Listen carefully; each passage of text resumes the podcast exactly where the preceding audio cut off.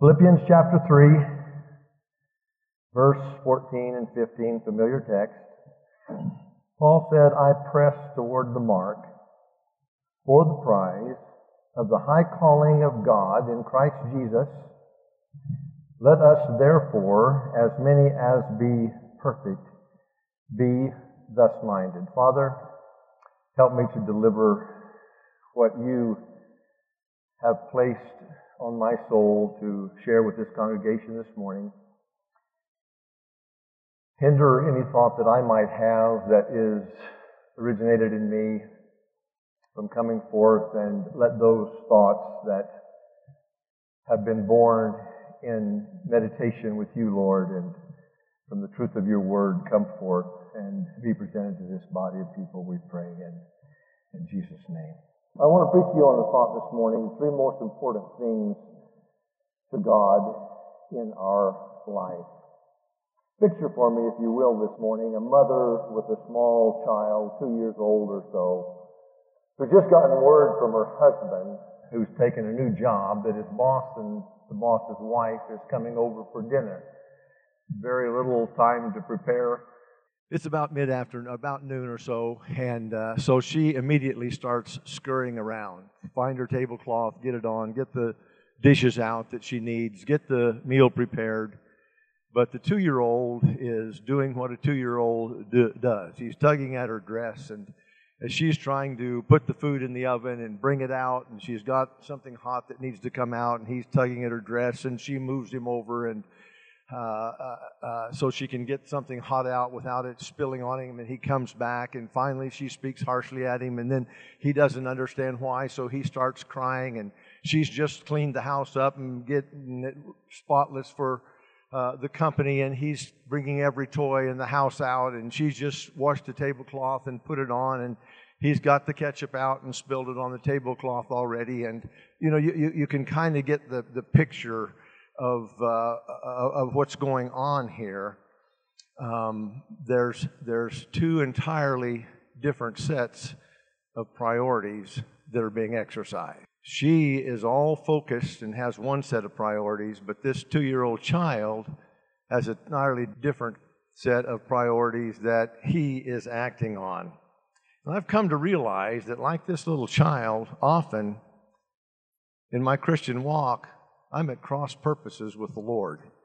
I've got a set of priorities that I'm working on, and the set of priorities that He's working on, not only in my life, but in Christianity in, in general, are just two entirely different things. And the result of that is confusion and frustration and things going on not only in my life, but things going on around me that, uh, that don't make sense. Things that I pray earnestly for and fervently for don't happen, and little things that I hardly whisper a prayer for do happen, and I see things going on in life. We mentioned the bus accident this morning. I'm sure that they had prayer for safety before those uh, children went off to this retreat and came back. And, you know, things just happen and, and, and we don't understand them and we don't have answers. And, you know, there's just a lot of things and it just seems like there, there are different levels of priority that are going on in the kingdom that just sometimes don't make sense. And so I sat down and began to take a look in the scripture to rediscover God's priority. And I found that they were quite different from the priorities that I were, was pursuing. In fact, the priorities that a lot of people and Christianity in general was pursuing, and so I tried to categorize them. And I put them in three basic things this morning. It could have been categorized differently and uh, more broadly or narrowly, and uh, you know, you could do it a number of different ways, but this is the way I did it. And I think any way that you would categorize them, these three basic elements or three, three basic priorities are going to be found there. And the first of them, and the most common and the, and the most well known above us, is alluded to in this text of Scripture, and I, I want to point it out. Paul said here, I press towards the mark, not a mark, but the mark of the prize of the high call, of the high calling, a singular high calling of God in Christ Jesus. Now, knowing the Apostle Paul and his apostleship and the great work that he had done and the many uh, epistles that he has written in the New Testament, one at first glance would think he's talking about his apostleship, that that would be the high calling. Uh, and uh, that would probably be the solution, except that we look at verse 15, for, and he says, Let us, therefore, as many be perfect, be thus minded. So, whatever this high calling is, he obviously is not uh, making it exclusively to himself. He is bringing in anyone else, uh, as many as be perfect. And the word perfect is not perfection in the sense that we might commonly think of it, but rather uh, the Greek word means to be mature, or it has the sense of growing up uh, and developing as many, and, and, and it's just a kind of a general reference to the church community, as many as be perfect let us be thus minded. And so, what we find then about this high calling is my first important thing to God, and that is to be conformed to the image of His Son. And this is abundantly apparent in Scripture if we start searching the writings of Paul we'll find out. Jesus, when he was incarnate, came into this world as a mortal man, came in with a twofold purpose. One was, of course, to die and bring redemption to the world. The second was to reveal the Father. Uh, to mankind. Live a life exemplary. Philip said to him one day, Jesus, show us the Father. He said, Philip, have I been with you this long? And you're saying to us, show us the Father. You've seen me, you've seen the Father. And, and, and, and so his purpose was to show the image of God was marred. Man was first in the garden created in the image and likeness of God, but that image was marred. And Jesus came to model it, if you will, again. And Paul makes it abundantly uh, clear in uh, many of his writings. In Romans 8 and 29, he says, uh, of, the, uh, of, of that for whom he did foreknow, speaking about the church, that uh, uh, phraseology, did foreknow, is a reference to the, the, the uh, church as a body. He did predestine to be conformed to the image of his son. He says something similar in 2 Corinthians 3:18 when he talks about we all with open face behold as in a glass. The word glass there is the modern uh, word for mirror. Behold as in a mirror are changed into the same image uh, in other words, as we look in, in a mirror, and in so doing, we see the image of Christ in the mirror, and, and, and we try to, you know, when you look in a mirror, you're usually changing something about yourself. And we look in a mirror and we see Jesus in the mirror, and so we change those things about ourselves so that we look like Him. Paul says it again in Galatians 4 and verse uh, 19 uh, my little children, of whom I travail in birth again until the image of Christ be formed in you. In other words, I've given birth to you once. You ladies are glad that you don't have to do this twice. Uh, but Paul said, I've, I've birthed you once. And obviously, the purpose of that birth was that the image of Christ would be formed in you. But you, Galatian church, haven't fulfilled what you were birthed to do. So my children, I, I, I'm travailing in birth over you a second time until the image of Christ be formed in you. And he says to the Corinthian church in 1 Corinthians 1 and 2, this is a pretty powerful statement uh, to the Corinthian church. He says to you, the church, under the church of God, which is at Corinth, to them that are sanctified in Christ Jesus, called to be saints. We kind of shun that, don't we? uh, you know, we think, well, you know, I'm not perfect and, you know, I got to sin a little bit every day and, uh, you know, God understands. And no, your call is not to stumble around and, and be flawed. Your call, when you were born again and born into the family of God to be a Christian, you were called to be a saint. And this is a powerful mandate and the number one priority of God in your life is to mirror the image of God in, in, in, in as exemplified in the person of Christ uh, in, in this life that we are living.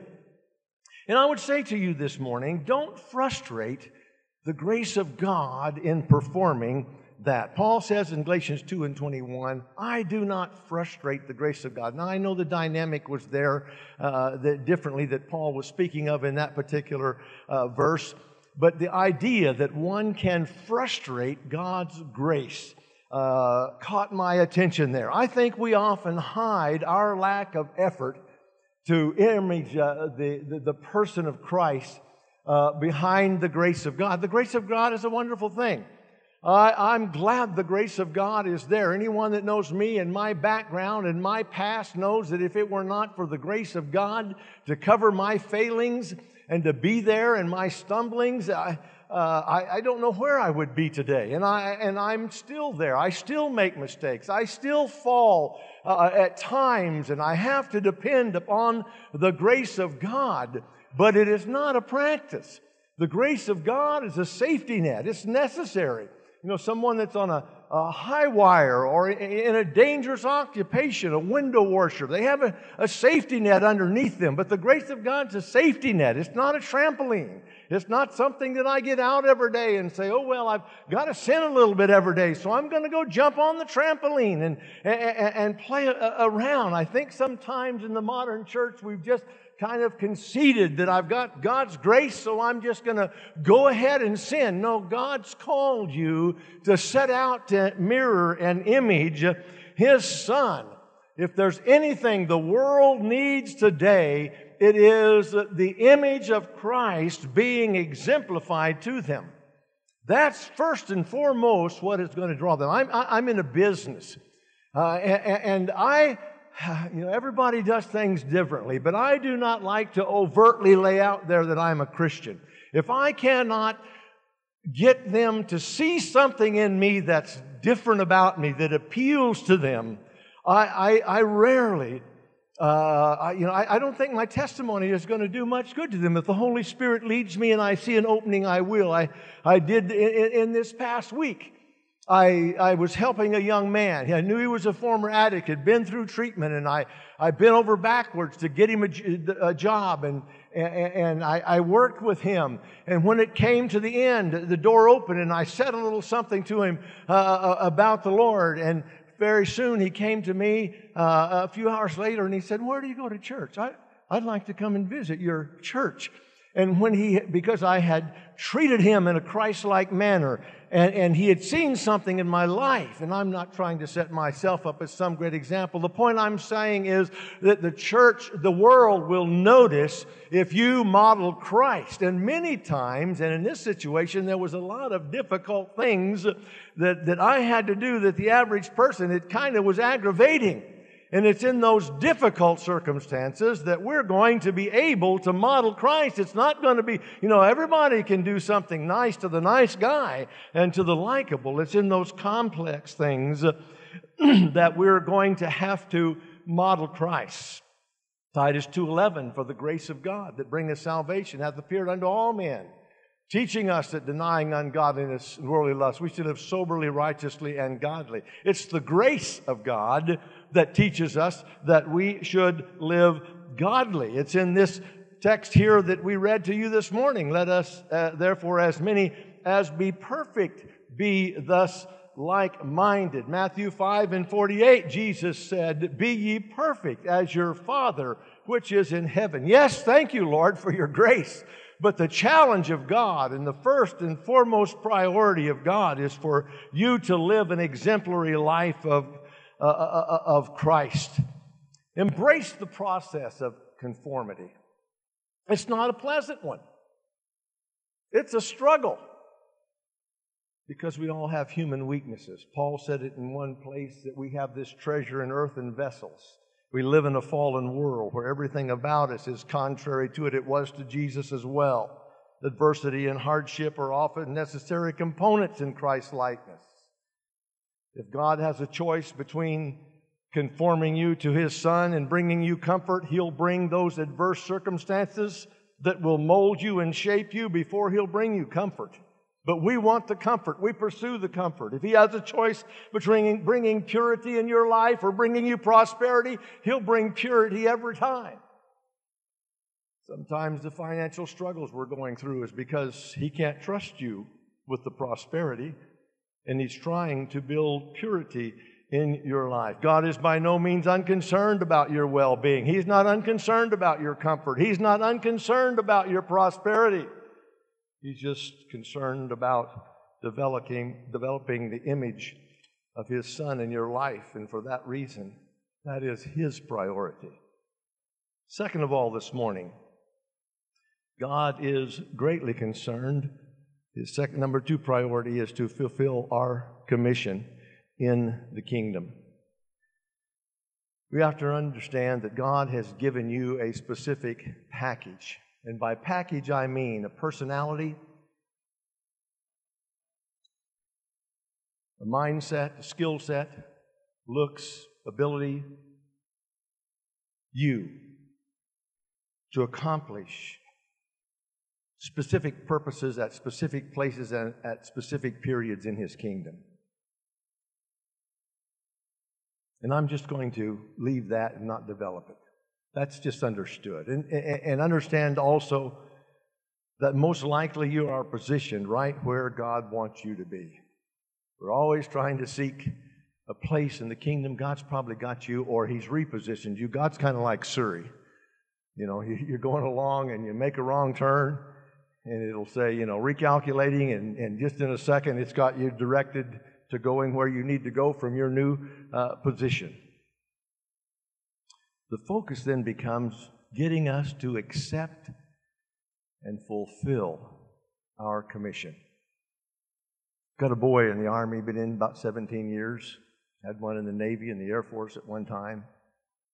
Took me a long time to understand the difference between a commissioned officer and a non commissioned officer. The commissioned officer has been given the commission by the President of the United States. Now, they don't do it personally, but their commission will always come from the President. A non commissioned officer earned his rank. He started out as a private or private first class or something like that, and he worked his way up.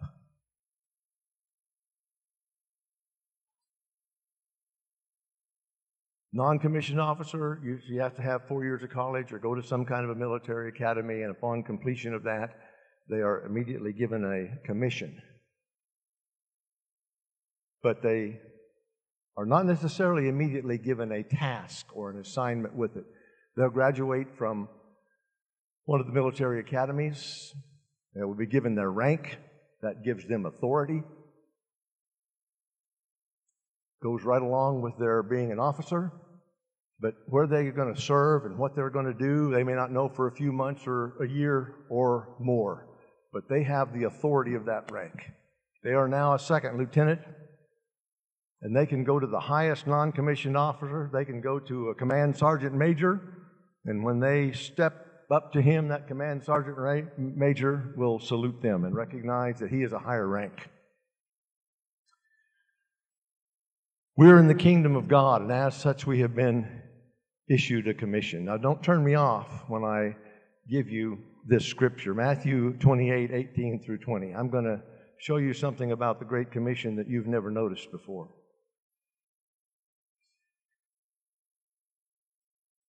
We have a commission to fill in the kingdom, and that's God's second priority. We often confuse the task of the Great Commission with the commission of the Great Commission. Jesus says there in Matthew 28 18, Jesus spake and said unto them, All power is given to me in heaven and earth. Go ye therefore. Now, whenever you see therefore in the scripture, ask yourself what the therefore is there for. Because the therefore tells you that there's something that's preceded it that have significance.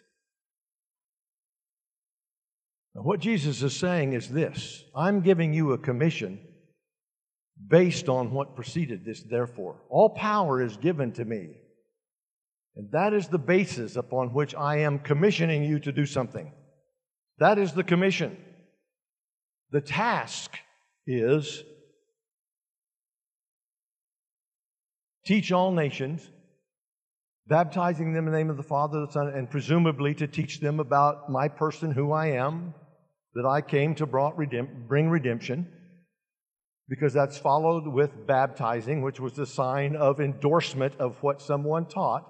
The Christians were not the only one to baptize. If you believed in the teaching of Socrates or Plato and you studied and, and endorsed his teaching, you were baptized to his teaching in those in the New Testament times and, and, and, and, and ancient times. Baptism was the sign of endorsing the teachings of a particular person. John the Baptist, if you uh, believe what John the Baptist taught, before Jesus came along, you were baptized to John the Baptist's teaching. That's what, that's what you did. And so, go and, and, and teach all nations. And so, what Jesus is saying is, I am giving you authority. I'm giving you, because all authority is given to me, now I am commissioning you as an officer in the army of God and in the kingdom, and I want you to go forth with the commission. And I want you to take that commission, and that commission is going to have some tasks, actually, multiple tasks with it, starting with teaching all nations and baptizing them in the name of the Father and the Son and the Holy Ghost. And kind of my pet peeve is does anyone see a period at the end of Holy Ghost there? Not on the screen, wrong screen there. Put that scripture back up there. Verse number 19. Father, Son, and the Holy Spirit, comma. We stopped the Great Commission right there, and I can't develop that right there. That's only half the Great Commission. Verse 20. What's the rest of the Great Commission? Teaching them to observe all things whatsoever I, I have commanded them. That, that, that's, that's just a little side. That's like my wife saying, Listen, I'm going to be gone for a month. The grandkids might come by. I want you to go to the store and get a gallon of milk and put it in the refrigerator. And she comes home in a month, and I got a gallon of milk, and it's still in the car. And it's stinking. And she said, Why didn't you do what I told you to do? I said, I did. I went to the store and got a gallon of milk, like you said. Well, you didn't do the last half of it. You know, you're supposed to put it in the refrigerator. Well, you know, I, I did what you said. No, you know, going and teaching them about Jesus and baptizing them is only half of the Great Commission. The other half of the Great Commission is leading them to maturity. And that's the big problem in the church age today. It's why we're not affecting our culture and our world is because we're bringing them to Jesus and baptizing them by the thousands, but we're not teaching them the fullness of all of his teachings and doctrines, and that's why the church is as full of problems as the world because it understands so little about Jesus. But that's a side note. That's a bunny trail. It's free. Anyway, we've got to fulfill our commission. What our commission is, is the authority that God's given us, and whatever it takes to accomplish all of the things that are fulfilled in that commission. Everything I need, all authority is given to me. I am a ranking officer in the kingdom of God to do everything that is necessary to fulfill going and telling people about Jesus and leading them to full maturity. My specific tasks may vary. Your specific tasks may vary and they, they may be multiple, but everything that I need to do, I have authority from the president of the kingdom, and that is the person of Jesus Christ. No higher authority. And my authority ranks higher than any authority in the other camp. Satan's authority doesn't even rank up there. Satan is not even a God. Do you realize that? He is a, he is a created being. If God wanted to tomorrow, God could say, you know what? Now, God can't do it because it doesn't fit into his plan. But in terms of the power to do so, God tomorrow could say, I'm tired of messing with you, Satan. Poof. And, and just make Satan and all of his angels disappear off out of the universe. Satan doesn't, conversely, Satan doesn't have the power to do that. Satan could not annihilate God and do away because Satan is not a God. He is an angel. God is the only God. God just kind of tolerates Satan because it's a part of his ongoing plan for all of humanity. And God has has, has placed all power in the hands of Jesus. That's why Jesus said, All power is given to me in heaven and earth, Ephesians 2 and 6. Paul said uh, uh, of us, the church, that he has raised us up and made us to sit together in heavenly places with Christ Jesus. And where's Christ Jesus sitting? Ephesians uh, 1, verse 20 and 21 which he wrought in Christ Jesus when he raised him from the dead and set him at his own right hand in heavenly places, far above all principality, power, might, dominion. Everything is named, not only in this world, in the world to come. And notice the, the, the, the picture that's given. Jesus is sitting, and we are sitting beside him. Now, commissioned officers, commissioned by the President of the United States, very few of them have ever met the President personally. I don't know what rank we have. I don't know what the spiritual ranks are. You know, you've got might and power and dominion, and, you know, I don't know half the ranks. I, I know most of the ranks in the military, but I don't understand a division and a company and a, and, and, and a squad and, you know, all that kind of stuff. I, as much as I've been around, I, but I do know that I'm seated in heavenly places right beside Christ Jesus, and as far as I know, He's the highest guy up there, uh, you know, right beside the Father. And you know something? Uh, the Army understands rank. If there's anything they understand, they, I remember being in a room one time, 100, 150 people. Most of them were seated, multiple entries in that room, and they were chatter and talk, and everybody, and I'm sitting there talking, I think to my son, and my wife was there, and, and we were talking, and, you know, and all at once, boom, everybody stood to their feet and saluted. I mean, half of them were looking one direction and sitting at tables, and half of them were looking at another. And I mean, literally, in, in, in two or three second times, everybody in that room was to their feet and saluting until I heard someone, you know, continue on or at ease or they said something and everybody sat back down. I mean, I was in the middle of a sentence still looking across the. I didn't have a clue what was going on. But the command sergeant major walked into that room from some door. I don't even know how they saw him or had a clue that he was coming in. They didn't have a clue he was coming in. But they knew that rank had entered that room. And they were on their feet honoring that rank. Now, let me tell you something. That sergeant major may have been the sorriest guy you ever met. He may have abused his wife, not physically, because he'd get in trouble for that, but he may have been rude and unkind and obnoxious. He may have a sorry personality. He may be greedy, everything else. But you know what? They respect that rank. You know what? The devil doesn't have a clue what you're struggling with. That's between you and God. And you keep working on it. You keep fighting your individual battles. You keep working to overcome it. That's between you and the Lord. All the devil knows is that you're an officer in the army of God that has authority. And when problems and adversity comes, the devil will try to bring up anything in your life, and he knows, he does know, because he sees, especially if you let him think it's bothering you. Don't do it. When he comes, just say, I take authority over this situation. I bind you in the name of Jesus. I'm an officer in the army of God. I'm seated. You know who's seated in the army? It's usually the generals, the guys at the top. It's the rest of them, the, the majors and the captains that are scurrying around. My boy, in his first two tours in Iraq, he drove. He was assigned to, be with. The captain gets an assigned driver that just kind of his personal assistant goes with him everywhere. Can I tell you a funny story? Sure, I knew you was going to say yes. You'll like this. There's not time to, but I'm going to anyway. This first tour in Iraq, he was assigned to be a captain's driver, but he wanted to, do his MOS, his, his job description was to be uh, driving heavy equipment, and he just hated it. He wanted to be driving heavy equipment. So he finally got it arranged to drive heavy equipment in his second tour in Iraq.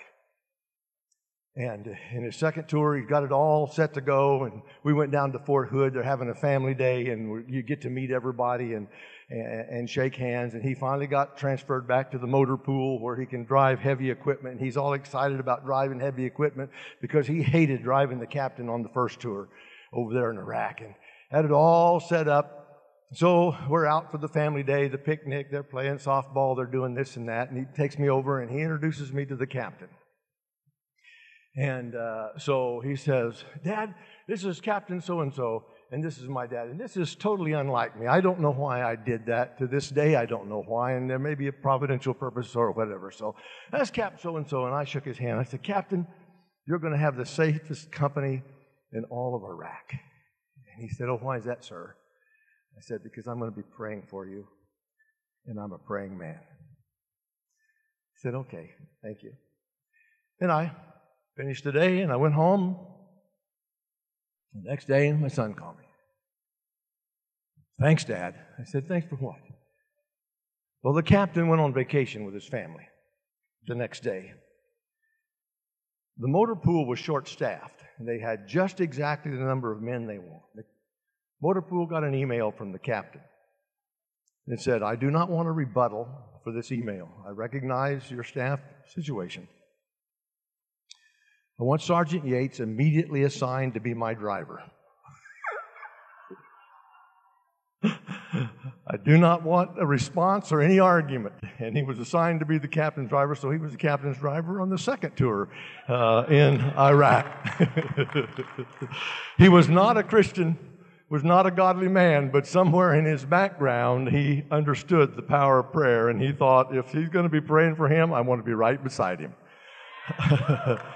And you understand sometimes not only the devil, but sometimes the world understands the authority and the power of prayer. Uh, uh, uh, uh commission. I, I got to hurry. The second most important thing is for God, for you to understand, not carrying out the tasks. The tasks are important. We need to carry out the tasks. The tasks will fall in place. The task will be done if you will understand your authority. If you'll understand your commission, the authority that you have as a believer in the kingdom and operate in that spiritual fear, then the tasks will become clear. The tasks will become the frustration. You won't beat your head against the wall wondering what should be done. They won't always turn out like you think because because we're operating under the sovereignty of God and kingdom values. Let me give you two quick illustrations and then we're going to move on. One from Scripture, one from modern times. Did you ever give much pause to John the Baptist? Greatest man, born of woman. Matthew chapter 11, verse 3, 4, 5, somewhere in there, Jesus John's in prison, sends somebody to Jesus, says, Jesus, what's uh, are you the guy or should, should I be looking for somebody else? Jesus said, Go back to John the Baptist and tell him, listen, blind eyes are open, the deaf are healed, the dumb are speaking, people are being raised from the dead, the poor have the gospel preached to them. He's quoting, you know, you're Elijah that I that was talked about. He's quoting Isaiah 61, I believe. He doesn't mention, interestingly enough, Isaiah 61 says that people are let out of prison. John's writing from prison. Jesus doesn't deliver him from prison, just sends word back to prison and leaves him in prison. Having said he's the greatest man that was ever born of a woman. Why didn't he send somebody and let him out of prison and make John the Baptist one of his disciples and move I know my mind is just weird. I, you guys never think of these things, you know, but I think about those things. Brendan, I think about why those busts happen, happen to us. And I'll have more to say about it in the third one here. I'll give you some answers, not just some questions. It seems to me like in the kingdom of God, but somehow John the Baptist had a purpose. He had a commission. And as a commissioned officer, he had a spiritual purpose. He was to be the forerunner of Christ. And sometimes in the kingdom, we can be great in one church, and what we do in the next church, we can be the janitor. And we have to accept whatever place and position God wants us to be serving. Our tasks may be unique and different, but we're still doing it. John served in that prison as an officer in the army of the Lord, a high ranking officer, and I'm not sure eternity alone is going to get me to understand all of that. But he still served in spiritual authority, accomplishing the purposes of God, never wavered, even when his head was put on the platter by, Hero, uh, platter by Herodias. And number three, the third thing God wants you to do is to embrace our eternal purposes.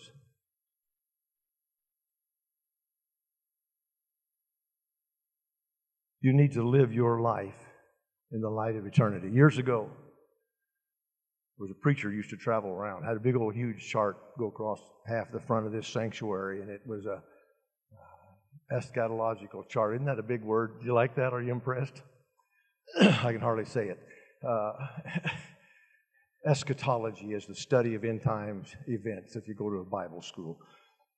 And, and it, it, it's the sequential uh, timetable of what happens uh, in the Bible, you know. And, and he would go through and he would teach, but his theme, his motto was living your life now in the light of eternity. And I always thought that was a, a, a wonderful little phrase. But that's what we all should be doing. And that's what God, we, we have such a a narrow perspective on life. We get up and we make decisions, usually thinking about the day or the week or the month. Rarely do we even think of our whole life, much less do we think about the eternal perspective of the decisions that we are making. But we must learn to live our life in light of eternity because it is a continuum it doesn't, it doesn't stop and then restart an eternity all over again and, and continue on. We are in kindergarten for eternity. What you're learning now is, is going to continue on. Live your life now in eternity. As believers, we rarely contemplate the what in eternity. We think about the where, and we've satisfied that. We take great consolation in knowing that I'm, my eternal destination is secure. I'm going to go to heaven. I'm going to be with Jesus, and it's never more comforting at a funeral. I don't know what. I don't, I don't want my family to have to go through the horror of wondering whether I was right with God when I die and where I'm spending eternity. I've been to funerals where there was a big question. The elephant in the room was were they really right with God or not? I don't, I don't want my family, I don't know what others do. I want my family to know that man died right with his Maker. And wherever he's at, he's in the presence with God. And as Christians, as believers, we, we, we think a lot about where we're going to be spending eternity, but do you ever contemplate about what you're going to be doing in eternity? Interesting thought. 1 Corinthians 2 and 9. But that is written, Eye hath not seen nor ear heard, neither entered into the heart of man the things that God hath prepared for them love him. We usually narrowly interpret that, the things, as being the physical dimension. The streets of gold, the walls and the gates of heaven. But I don't think that's necessarily true. I mean, God placed man, built, uh, created man in the first place and put him in the Garden of Eden. Yes, but he gave him things to do. He was to tend that garden. He wasn't just going to sit there and twiddle his thumbs. He put him with a, he, he was going to give birth to children, and there, there was going to be an economy as though it were in that garden. He had to eat. I don't know if there were outhouses in the garden or not, but I mean, the animals, they had natural systems and, you know, I, I mean, there were things to do. They had to clean out the barns or they had to do something. You know what I'm saying? I, you know, forgive me for being so simple there, but I mean, there was a natural dimension that man carried out. I mean, So in eternity, the natural dimension may be somewhat gone, but still there's going to be an economy. There's going to be things that are going on. We're not sitting around on clouds playing harps. What are we going to be doing in eternity? Do you ever think about it?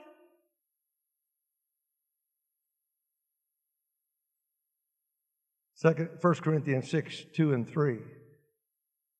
Do you not know what the saint, that the saints shall judge the world? Well, I know that at least the saints is a reference to the church here.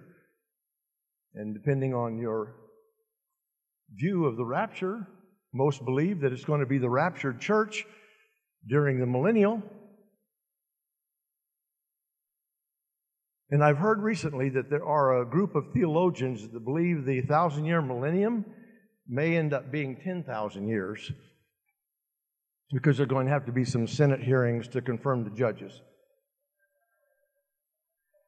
anyway, know you not that the saints are going to judge the world? So during the millennial reign, the saints I don't know if it's going to be all of them or what. And the word judge may not just be narrowly, you know, to pass judgment like in a court of law. In the Old Testament, during the reign of the judges, they not only judged matters, but basically they were the, the overseers, the rulers, the, the, the um, magistrates, if you would, that, that kind of guided the, the, the, communities that ruled over them, more like a county commissioner, maybe, and seeing how matters would be ran.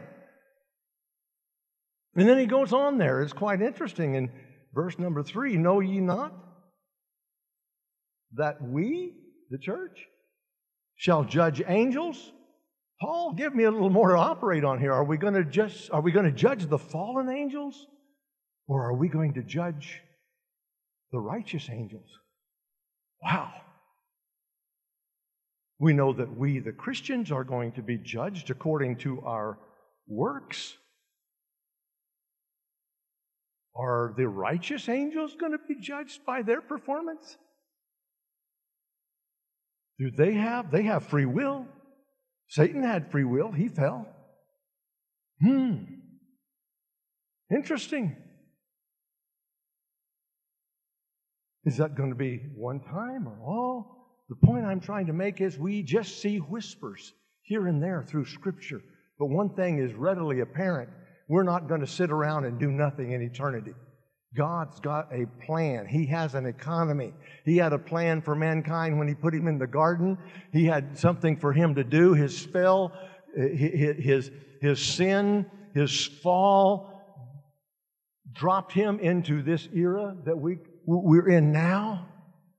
In fact, the reason the Bible doesn't tell us more about a lot of this is because the Bible is intended to be one thing the story of the fall and redemption of man. It doesn't go beyond that scope very much. There's little hints and whispers here and there. The Bible is not a history book. It has a lot of history in it, but it's not designed to be a history book. That's why, at least, the Bible is not a science book.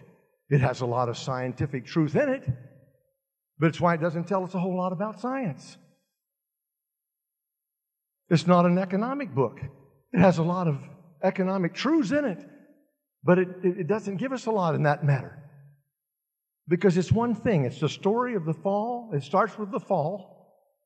Wouldn't it be nice if it told us how many million years the old earth was and answered a lot of those questions and had a whole lot of truth about the dinosaurs and you know, all those questions, it, it just begs because it has nothing to do with the fall and redemption of man. How old the earth is and how the dinosaurs died and all of that doesn't have one iota to do with whether man is fallen or how man is going to be redeemed. This is the story of the fall and redemption of man. Nothing more, nothing less. If it was pertinent, it would be in here. And that's why we go to the scripture to find answers to things many times that are not intended to be in there. It's the story of the fall and redemption of man. And what we're going to be specifically doing throughout all of eternity, we don't know because it has nothing to do with the fall and redemption of man. But we do know that once He is redeemed, He's going to be doing something throughout all of the eons of eternity, and that this life we're currently in is just one drop of sand on a beach of millions of, of pieces of sand compared to eternity. And what we are doing here and now is preparing us. It is a continuum. And what we're learning here and now, the package God gave you that I referred to earlier, God gave you specifically for what He has mapped out and planned for you to do in eternity. I disagree a little bit with Abraham Lincoln. All men are not created equally. You can look at me and tell that. Some guys are handsome. Some people are really smart. Some people are athletic. You ever see me run? You don't want to. Some folks can sing. I've been trying to get on the praise team ever since I came here. I, I work with Sean and I can't even get an audition.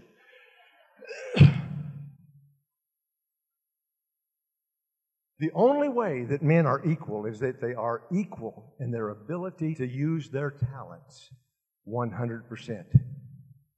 And God will judge them accordingly. God gave you a package, and if you'll use it to the best of your ability, God will give you a 100% reward. Because He gave you the package He wanted you to have for what He wants you to do in eternity. And you're preparing for it right now. Our eternal assignment has already begun. It doesn't start after the resurrection, it starts right now. Jesus, our high priest, you know how he can sympathize with what you did? What the sorrows and so forth that, that you're going through. Hebrews 4:14, we have not a high priest that cannot be touched with the healings of our infirmities, with all points tempted like as we are yet without sin. Because when he was here in this life, he went through that. He prepared here for what he's doing up there. And what you're going through right now, being it adverse or difficult, our eternal Preparation has begun now, both good and bad. The difficulties, hardships, suffering, trials may very well be eternal. Why didn't God deliver me from that? Why did those young people pass away in that accident today?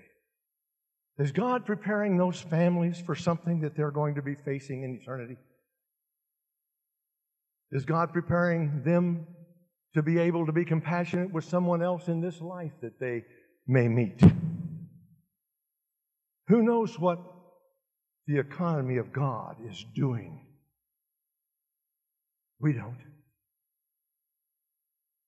In His sovereignty, He plans and prepares. Our eternal investment may very well and has begun right now. Those families made an eternal investment. There is no more perplexing question in all of Christianity than the problem of pain. The skeptics hold it in our face all the time. Larry King, for those of you, he's gone now, you older folks, used to bring it up on his radio show all the time. I wanted to call in and answer it. But what about all the pain and suffering in the world? What about all the pain and the suffering in the world? And it's even more perplexing when it's our own. What about all pain and suffering? C.S. Lewis, the most quoted theologian of all times, and probably one of the most brilliant, has a book by that very title, The Problem of Pain. And someone said to him one day, C.S. Lewis, how can a God of love allow his own people to go through pain and suffering. And C.S. Lewis said to him, How can a God of love not allow his own people to go through pain and suffering? If in so doing, they can gain a greater weight of glory. Paul said it, 2 Corinthians 4 17 and 18. For our light affliction, which is but for a moment, worketh for us a far more exceeding and eternal weight of glory. You know what these families are going through this morning, Brother Brandon?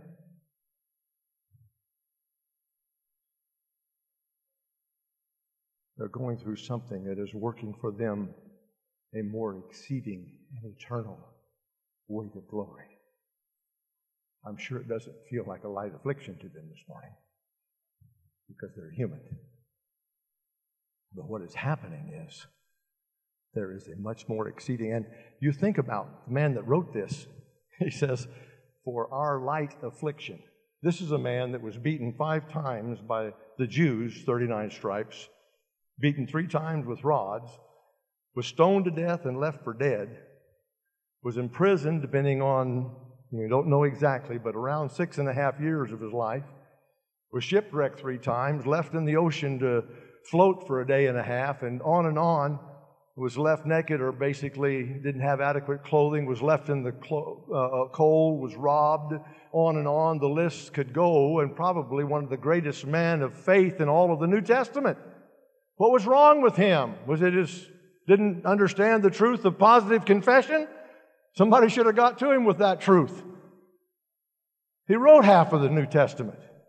It wasn't that he didn't understand how to make a positive confession. Did he have not have faith? He raised people from the dead. Probably one of the greatest, if not the greatest man of faith in all of the entire New Testament. You need to recheck your theology against the Word of God. He said he was in need. Did he not understand the concept of seed faith? He wrote most of the New Testament. No. Somebody's theology is wrong. They need to get back to the Word of God.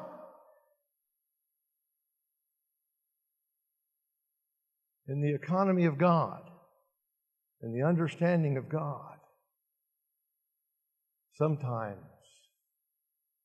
God just has plans and purposes like John the Baptist in prison that we just don't understand. Jesus himself comes and visits the disciples just before he ascended into heaven and he meets Peter. And what does he say? Peter, you love me more than these? Oh, yeah, you know I do, Lord. Well, feed my sheep, feed my lamb. And what's the last recorded thing that Jesus says to Peter? Peter, when you were young, you just scurried about like any way you wanted to.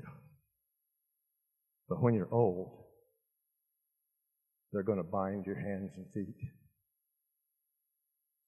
and take you where you don't want to go. And the scripture said Jesus told him how he's going to die. What? That's the last thing Jesus is telling the great disciple, Peter? That doesn't sound like much of a positive confession to me. Somehow, in the providence of God, it was His will and purpose. Jesus Himself, there, the man that raised the dead and did everything, all those great, wonderful works, the last thing He says to him is, Peter, you're going to die a martyr's death. And I don't care how much Peter prayed or did anything else, there was no way around it. All the disciples, save John, died a martyr's death.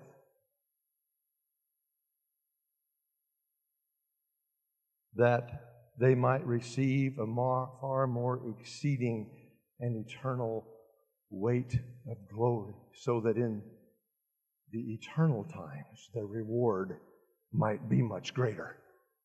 You see, God's having to work in this fallen world that you and I in Adam sinned and caused. It's not his first choice. But we cannot reverse the fallen world. That's our fault, not God's. And now, in this fallen world that God is operating in, He's having to work with it. The man born blind, who sinned, this man or his father? She said, Neither. But that the works of God be might manifest. 40 years old. Stumbled around as a child, raised up 40 years, blind,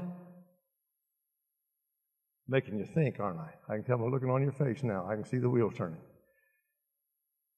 40 years old.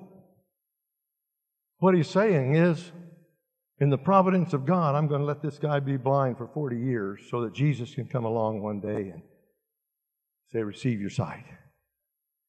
For the glory of God, I have a divine purpose in it that's greater than the purposes of man. Now, right now in heaven, can you go with me? Jesus in this blind manner sitting down. And Jesus is looking over at the blind man and said, Tell you what, got a deal. We can go back in time. And I'll give you your sight for 40 years. But you see that glory and that elevated position that I gave you in exchange for those 40 years of blindness that you served on earth. And that elevated position is going to last through all of eternity.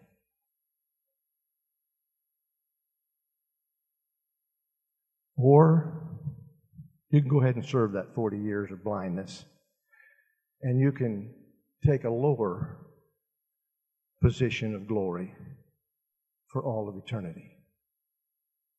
Which of those do you choose? That blind man would look at Jesus and say, You think I'm a fool? Those light afflictions, those few years of adversity, that trial that I had to go through, John would say, Those few years in prison and getting my head cut off. Paul would say, You think those six and a half years imprisonment and those few years? See, Paul knew exactly what he was talking about. you know, getting beat a few times and having a few shipwrecks. These light afflictions are, well, they're not even worthy to be compared. What I'm going through is not, it's not even worthy to make a comparison to the glory that's going to be revealed. All I'm saying to you, church, I'm, I'm not trying to sound like it's, a, I mean, most of us Christians here in America, we live a wonderful Christian life. And God is very, all I'm saying is there's a good part of the world that what I'm describing for you is a reality of what they live every single day.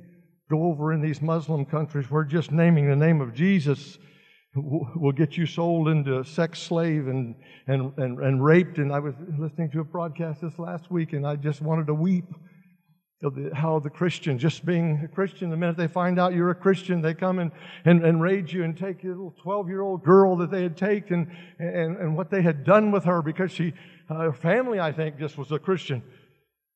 And it's happened. How do you make sense of that unless you understand the truth that I have just shared with you? How do you understand these children being taken that are Christians? Under the service of the Lord. We live in a fallen world, but everything that happens here in adversity to those of us who know the Lord, there is a far greater and exceeding weight of glory that waits them that will far outweigh in all of eternity, not a few short years, but in all of eternity, anything that you could ever face or or, or go through. Some people spend their life caring for someone who is adversely affected and God in His wisdom choose not to heal them. I don't know why. But I do know that there is a reckoning day on the other side that will make it far more worthy. That's why I have to live my life here in the light of eternity, not in the light of material, carnal things. I'm closing we need to take an honest inventory of our priorities. Our constant pursuit is for comfort, favor, recreation, prosperity, acceptance, renown. And I, with myself, it's just the everyday pursuit of life that consumes me. And I've been praying lately, God, help me, Lord, to get out of this burden that I'm under so I can spend more time in, in kingdom purposes, so I can exercise my office and get at the task for the Lord. I want to move into full retirement where I can just devote myself continuously to the, to the work in the kingdom of God. Jesus at age 12 stayed behind in the temple. You know that story. And when his mother, I'm sure a little bit upset with him, came to him and said, What are you doing? He said, I need to be about my father's business. I'm going to start operating, Mom, on a different set of priorities. Where are you at today? What is important to God will not seem important to those around you. It may not even seem important to the modern church today. The modern church has its priorities so mixed up. But it'll be important to God and it'll make a difference to you. And Christ Point needs to operate under a different set of priorities. God has this has a special purpose for this church. And we don't even understand it because I'm not sure we're on the same set of priorities that, that we need to be. Our pastor understands it. Our pastor's trying to. Uh, but we need to understand the commission the Lord has given. Start operating on that spiritual dimension. God's going to do a work with us here. Get on board. Get on board with what's important in God. And I, I, I've not done a good job of trying to communicate. This subject is so much broader than what I can share in just a few uh, moments this morning. Praise team, come please. All that really matters in your life is what is important to God. Everything else will fall in place. Seek ye first the kingdom of God. Seek that commission. And then Jesus said, All of these other things will be added unto you. That last song we sang, surrendering to the Lord, just holding out hands. I forget all of the words of it there. Getting on getting on God's page. We're too busy trying to get God involved in my problems, getting God involved in, in, in, my difficulties. Evaluate your priorities. You know the best way to do it? Listen to yourself pray. That's all. Just listen to yourself pray. What are you praying about? The Lord's Prayer, Our Father which art in heaven, hallowed be thy name. Give glory to God. Thy kingdom come. Get your commission. Thy kingdom come. Thy will be done on earth as it is in heaven. Take inventory. Listen to yourself. Pray. Stand to your feet this morning.